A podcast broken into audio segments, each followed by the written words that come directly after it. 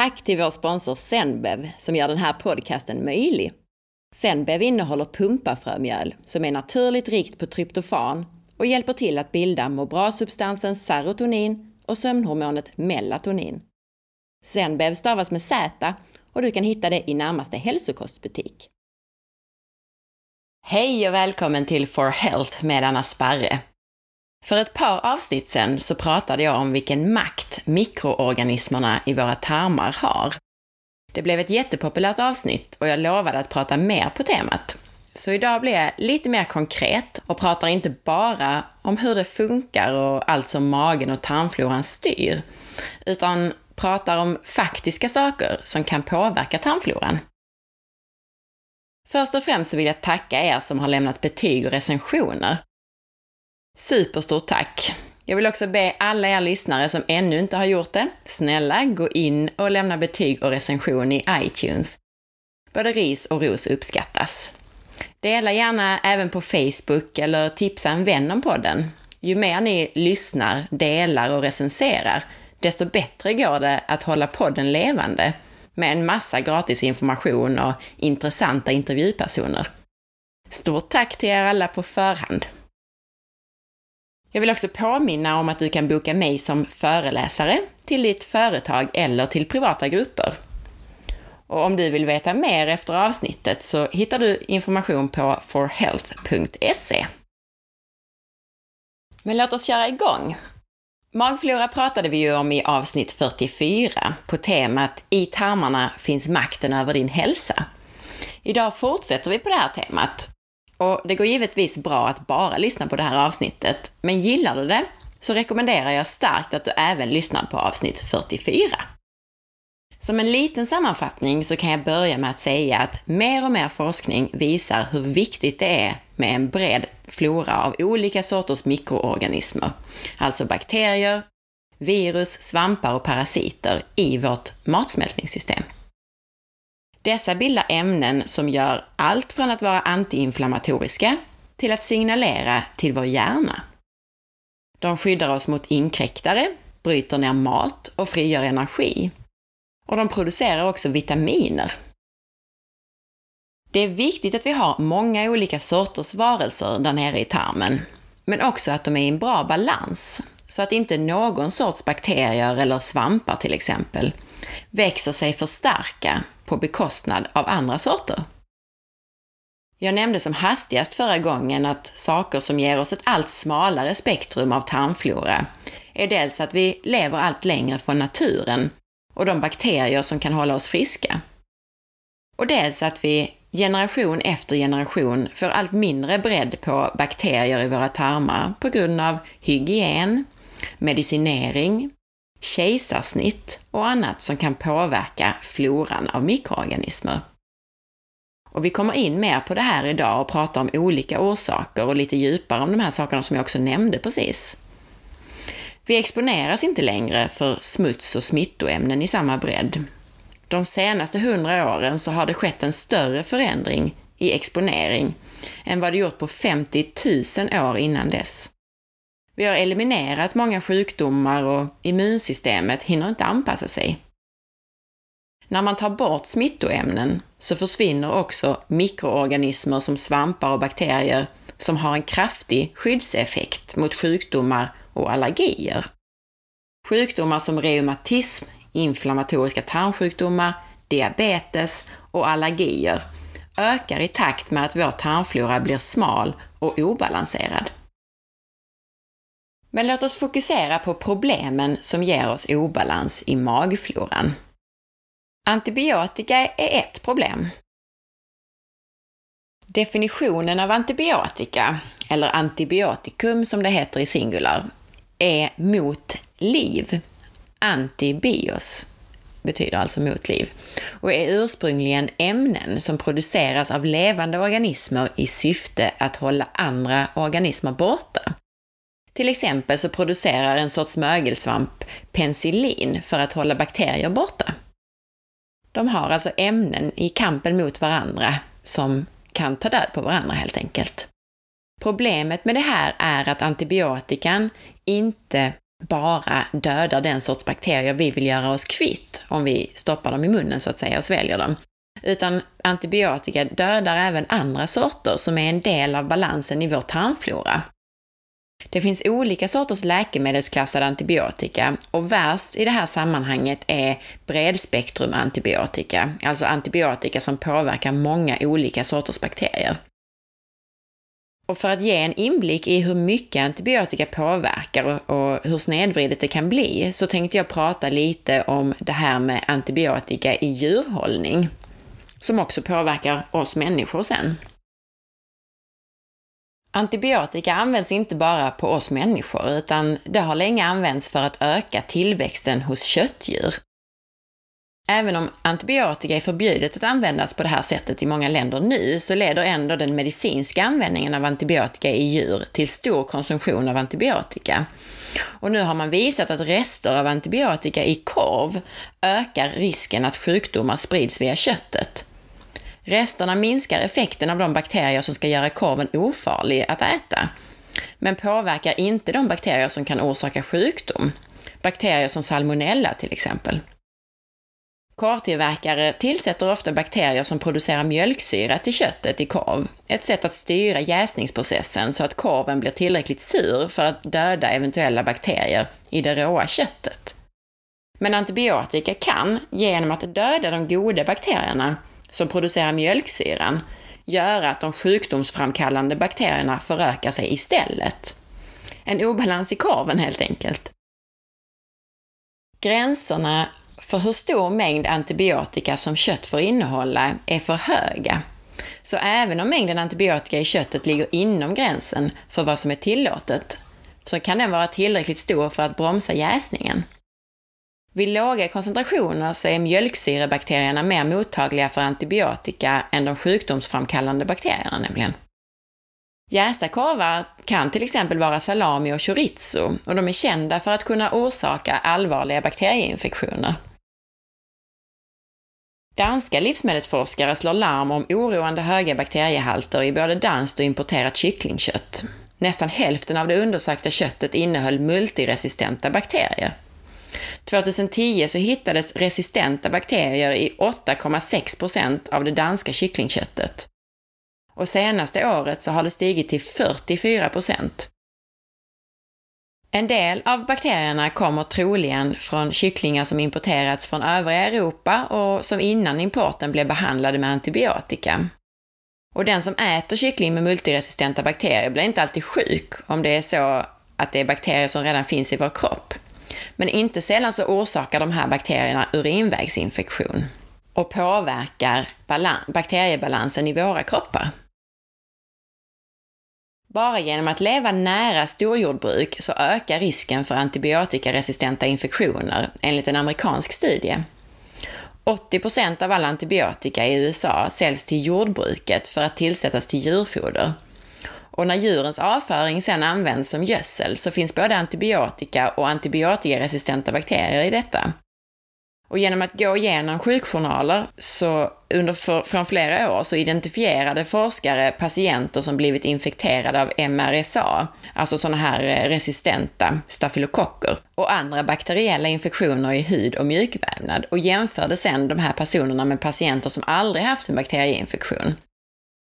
Och forskarna hittade ett starkt samband mellan sådana här MRSA-infektioner och att bo nära djurproduktion där grisgödsel spreds på åkrarna. Den fjärdedel av patienterna som exponerades mest bodde 4-5 kilometer från gödslade fält eller grisfarmar. Och forskarna tror att det kan vara så att MRSA spridits via luften via gödslingen. I USA används antibiotika även på friska djur för att få dem att växa snabbare. Det gödsel som sen sprids på åkrarna för att ge näring åt jordbruksgrödorna innehåller antibiotikaresistenta bakterier. Och gödslet innehåller hela tre fjärdedelar av all antibiotika som djuren får i sig.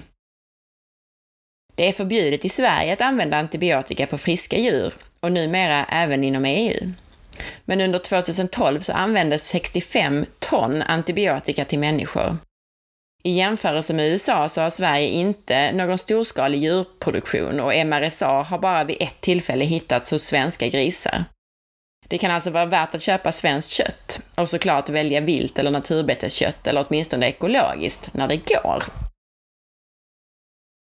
Men antibiotika är inte någon ensam bov i det här, utan många andra sorters läkemedel har stor påverkan på vår tarmflora. Faktum är att de flesta populära läkemedel på marknaden har en antibiotisk verkan. Till exempel så påverkar antiinflammatoriska sådana här NSAID-mediciner, statiner och antidepressiva preparat magfloran. Ett annat problem, utöver just den, den rena antibiotikaanvändningen, är att det moderna jordbruket i sig utrotar den normala floran av mikroorganismer som finns i våra jordar. Och detta påverkar i sin tur floran i våra tarmar. Och när det gäller diskussionen om genmodifierade grödor, GMO, så är det så att mycket GMO är så kallad Roundup Ready, vilket innebär att de här grödorna tas fram för att man ska kunna bespruta grödorna med det mycket giftiga ogräsmedlet Roundup. Problemet med detta är inte bara det att vi får i oss rester av det här giftet, utan att våra jordars mikroflora, alltså bakterier och annat, förstörs. Visste du att växter också behöver en svamp och bakterieflora för att ta upp mineraler? Inte bara människor behöver andra organismer och en bra magflora för sin hälsa och för många andra funktioner, utan växtens rotsystem tar upp mineraler i samarbete med bakterier och svamparter. Häftigt va? Problemet med besprutade växter är att de besprutas med svampdödande medel, vilket alltså drar ner växtens mineralupptag. Så där har du ett eh, argument för att välja ekologiskt och försöka påverka så att vi får mindre besprutning i jordbruket. Sötningsmedel har också visat sig påverka hälsan via tarmfloran. Israeliska forskare visar att sötningsmedel har motsatt effekt än vad en del tror, både i studier på möss och på människor. De ger nedsatt glukostolerans och insulinkänslighet och förhöjda blodsockervärden, alltså ett förstadie till diabetes och fetma. Det vill säga, sötningsmedlen har en liknande effekt som vanligt socker. Men det spännande i det här är varför det här händer. Och det är att sötningsmedel försämrar tarmfloran. Det som forskarna bakom den här studien gjorde var att utfodra möss med vatten som smaksatts med tre vanliga sötningsmedel. Sackarin, sukralos och aspartam. Mängden sötningsmedel höll sig inom gränsvärdena för vanliga livsmedel med konstgjorda sötningsmedel. Och samtidigt så fick en kontrollgrupp möss istället vanligt vatten som dryck. Vad forskarna sen kunde se var att mössen som kontinuerligt klunkade i sig det konstgjort sötade vattnet utvecklade glukosintolerans, till skillnad från mössen som drack vatten. Försöket upprepades flera gånger med samma resultat.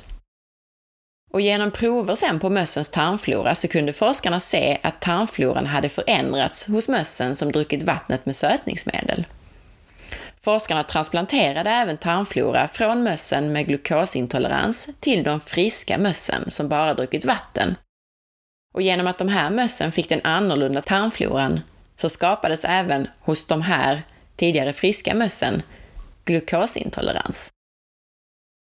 Och när forskarna jämförde sammansättningen av tarmfloran hos nästan 400 människor så fann de skillnader mellan de som regelbundet konsumerade sötningsmedel och de som inte gjorde det. Intag av sötningsmedel var här också kopplat till försämrad blodsockeromsättning. Avslutningsvis så lät forskarna sju friska försökspersoner inta mycket höga mängder av sackarin under sju dagar. Fyra av deltagarna fick förhöjt blodsocker efter fem dagar. De fick också förändringar i tarmfloran som påminde om dem hos mössen som fått sötningsmedel. Flera av de här sötningsmedlen brukar anses vara extremt stabila och inte alls brytas ner i kroppen. Det är också anledningen till att de sätts som ofarliga i livsmedel. Vi har flera kilo levande mikroorganismer i tarmen som jag pratade om förra gången och de här mikroorganismerna har också en ämnesomsättning. Det har i den här studien visat sig att de här mikroorganismerna kan metabolisera, alltså ta upp och använda de här sötningsmedlen och att det sedan leder till en effekt på glukosbalansen i kroppen. Och sen har vi emulgeringsmedel dessutom, förutom sötningsmedel då, en mycket vanlig tillsats i livsmedel, de här emulgeringsmedlen, som kan orsaka kroniska inflammationer i tarmen och metabolt syndrom, med fetma och förhöjda blodsockernivåer som följd. Också enligt ny forskning. Och då har man i en serie djurförsök sett att emulgeringsmedel kan orsaka inflammationer i tarmen. Emulgeringsmedel används i nästan all färdig mat och i många andra livsmedel för att ge maten rätt konsistens. Det finns till exempel i kokosmjölk som jag vet används flitigt av många av er lyssnare i vissa av de här kokosmjölkburkarna, så läs innehållsförteckningen på allt ni köper för all del. Forskningen visar att tillsatsen av emulgeringsmedel förändrar bakteriefloran så att tarmen lättare inflammeras.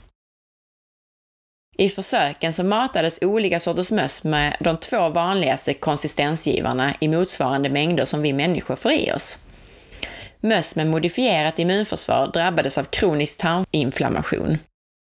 Och då ska tilläggas att miljoner människor världen över lider av kroniska tarminflammationer som ulcerös kolit eller Crohns sjukdom till exempel. Och sedan mitten av 1900-talet så har det här antalet av drabbade har mångdubblats.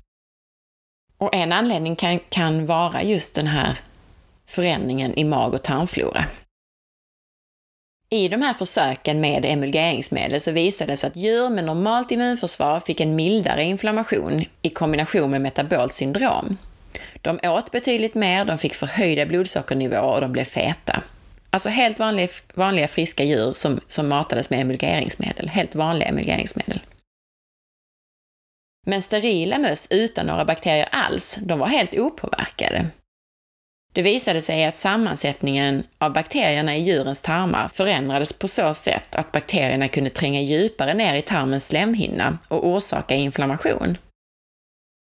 Och det här är inte första gången som mattillsatser visar sig kunna påverka vår hälsa negativt, utan som jag nämnde så var det också det här med sötningsmedel som har en liknande effekt. Bakterierna i tarmen förändras, vilket får blodsockret att skjuta i höjden. Ytterligare saker som ställer till det när det gäller det här med tarmfloran, det har att göra med vår första tid på jorden. För det första så har vi det här med förlossningen.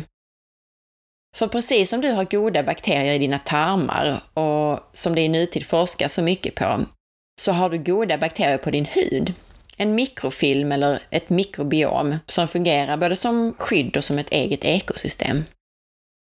Det här är bakterier som egentligen inte tillhör det som vi klassiskt räknar till ditt immunförsvar, men som faktiskt är det första stora försvaret som olika smittoämnen stöter på när de försöker tränga in i din kropp. Precis som med magfloran så upptäcks just nu allt fler funktioner hos den här goda bakteriekulturen på huden. I magen så vet vi ju till exempel nu att bakterierna styr oss på många sätt genom att de producerar signalsubstanser och verkar via den här långa vagusnerven upp till till hjärnan och de kan ju till exempel då göra oss sugna på viss mat och de kan göra oss lugna eller glada eller trötta. När vi ligger i mammas mage så har vi ännu inte någon bakterieflora att tala om på huden.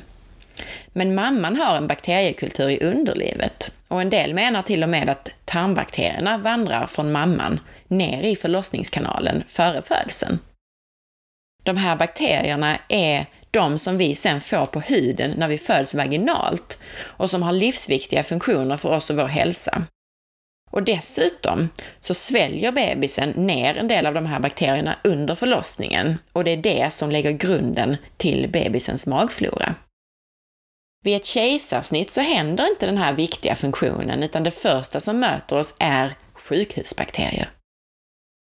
Och det är signifikant skillnad i bakteriefloran både på hud och i mage hos ett barn som har fötts vaginalt jämfört med ett barn som fötts med kejsarsnitt.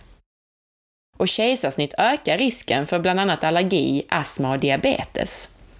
Barn födda med kejsarsnitt har dessutom en fördubblad risk att senare drabbas av laktosintolerans.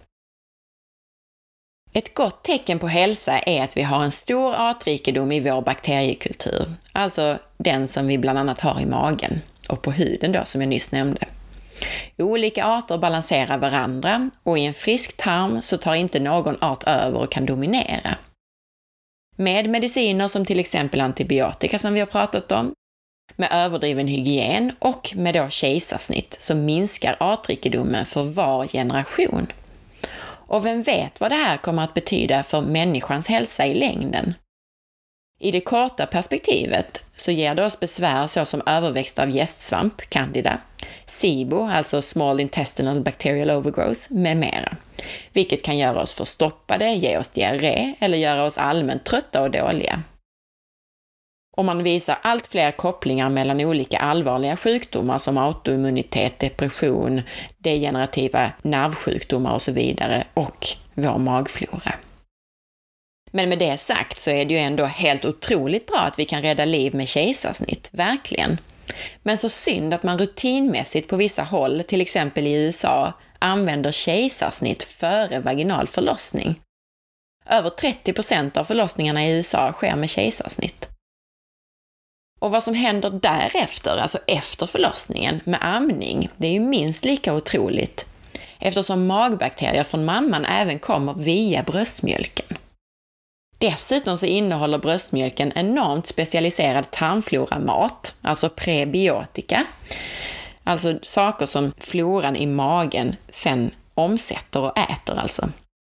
Och det här är i form, i, mjölk, i bröstmjölken så är det i form av särskilda sockerarter som inte bryts ner och används som energi av barnet, utan som blir bakterieföda för att skapa den nya tarmfloran. Och för att förtydliga detta med amning så är det så alltså att bröstmjölken innehåller specifika sockerarter som fungerar som föda för tarmbakterierna. Och på en av mina favoritbloggar, Cooling Inflammation, så skriver professor Ayers, som han heter, om hur bröstmjölken stimulerar bifidobakterier och att det är de här som gör att spädbarnsbajs luktar som jäst yoghurt typ. Så fort man ger en enda flaska ersättning, alltså någonting annat än vanlig bröstmjölk, så är den här första enkla och av naturen tänkta tarmfloran förstörd och ersatt med tarmflora som det inte är tänkt att en bebis ska ha. Han beskriver också hur ny forskning visar hur bröstmjölk och ersättning aktiverar olika gener i cellerna i tarmarna på bebisen. Där ersättning kan göra tarmen mer genomsläpplig och hindra att bebisens immunförsvar utvecklas på rätt sätt. Och det är till och med så att före födseln så förflyttar sig bakterier från mage och tarm via blodet till bröstvävnaden. Och amningen transporterar sedan bakteriefloran till barnet för att initiera barnets magflora. Och därför är det så viktigt att enbart amma barnet den första tiden, om man kan det. Jag kommer att summera för idag här och istället fortsätta i ytterligare ett avsnitt på temat vad som kan gynna en bra tarmflora och en bra maghälsa generellt. Alltså prata lite mer konkret om lösningen, så att säga. Men för att summera några stora problem som kan påverka din maghälsa och tarmflora negativt, så har jag då idag pratat om starka mediciner, och då särskilt antibiotika. Och antibiotika ska användas när det verkligen behövs, men de flesta eh, urinvägsinfektioner och öroninflammationer till exempel botas bäst på annat sätt. Och välj också antibiotikafritt kött och undvik överdriven konsumtion av smärtstillande och annan medicinering som också påverkar tarmfloran. Överdriven hygien och för lite riktig smuts Ge dig ut på landet och skita ner dig ordentligt helt enkelt. Umgås med barn, djur med mera och var inte alltför rädd för andras bakterier. De kan göra dig gott. Sötningsmedel och troligen också andra tillsatser såsom emulgeringsmedel kan påverka tarmfloran. Och det lär inte vara som naturen tänkte, utan det påverkar oss negativt. Ät riktiga råvaror utan tillsatser så långt det går och skippa allt som heter light. Kejsarsnitt. Ska du föda barn så kan du göra både barnet och kommande generationer en tjänst genom att föda vaginalt när detta är möjligt, vilket det oftast är. Och amma, amma, amma, så mycket det går och undvik att ge ersättning så långt det går på de allra minsta barnen. Tack så mycket för att du lyssnade idag. Om du gillade podcasten så glöm inte att dela med dig till din vän eller familjemedlem eller varför inte på Facebook. Ju fler lyssnare, desto större möjligheter har jag att göra bra avsnitt. Tack på förhand! Och missa inte heller att följa med på facebook.com forhealth.se och på Instagram under signaturen asparre. Gå gärna in i iTunes och lämna betyg och recension. Och titta in på bloggen på forhealth.se för att till exempel lämna en kommentar eller önska intervjupersoner eller ställa frågor som du vill att jag eller någon av intervjupersonerna besvarar i podcasten. Ha en riktigt härlig vecka så hörs vi snart igen. Hej då!